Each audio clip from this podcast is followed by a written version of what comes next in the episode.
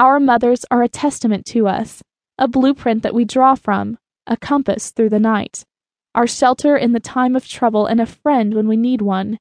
Mothers are and have always been our first defense, following immediately after our Almighty Savior, Jesus Christ.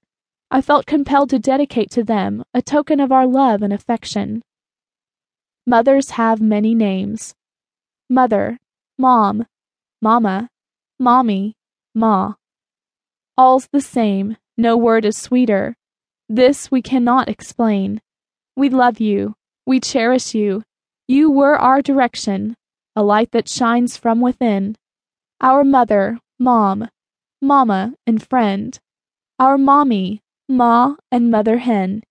You loved all your children, natural born, step, adopted, and all, not one neglected, mistreated, or ignored for God had given you an assignment, one you accepted, sometimes without a hint, not even a single blueprint. Christian women, wives, mothers, daughters, and friends, nothing too much nor too little. You loved all people, young and old. Our mothers are all pure gold. God sent his angels to gather them home.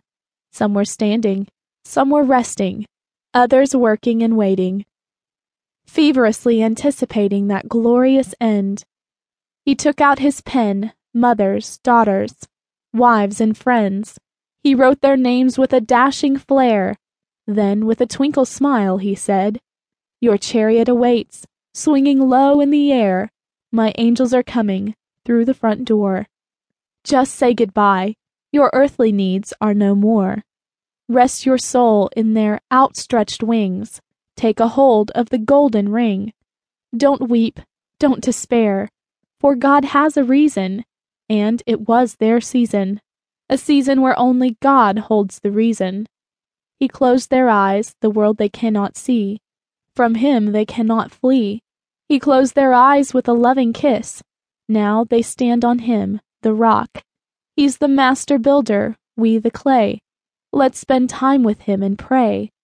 This is God's doing, from dusk to morn, heart and eyes His to keep, not ours to know why or when.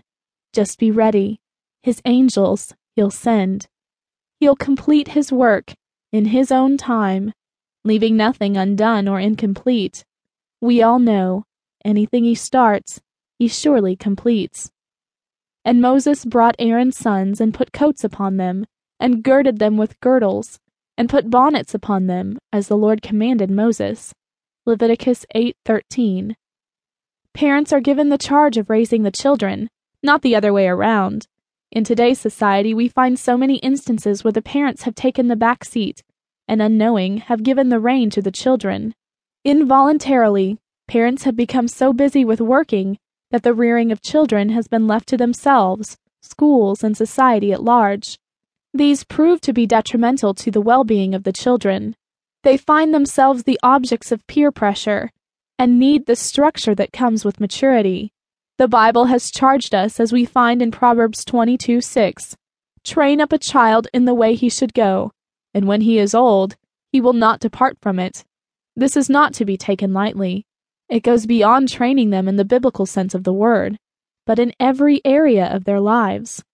They are vulnerable to the wiles of Satan, who stands ready to kill and destroy. Pray to the Lord for a hedge of protection to cover them. It's essential that we take it upon ourselves to shield and defend our children by all means necessary, as in the same manner of protection that we found Saul desired to do for David. And David girded his sword upon his armor, and he essayed to go, for he had not proved it, and David said unto Saul, I cannot go with these, for I have not proved them. And David put them off him. 1 Samuel 17:39. We must make every concerned effort to evaluate the potential in our children and take a positive approach to assist them in developing their abilities.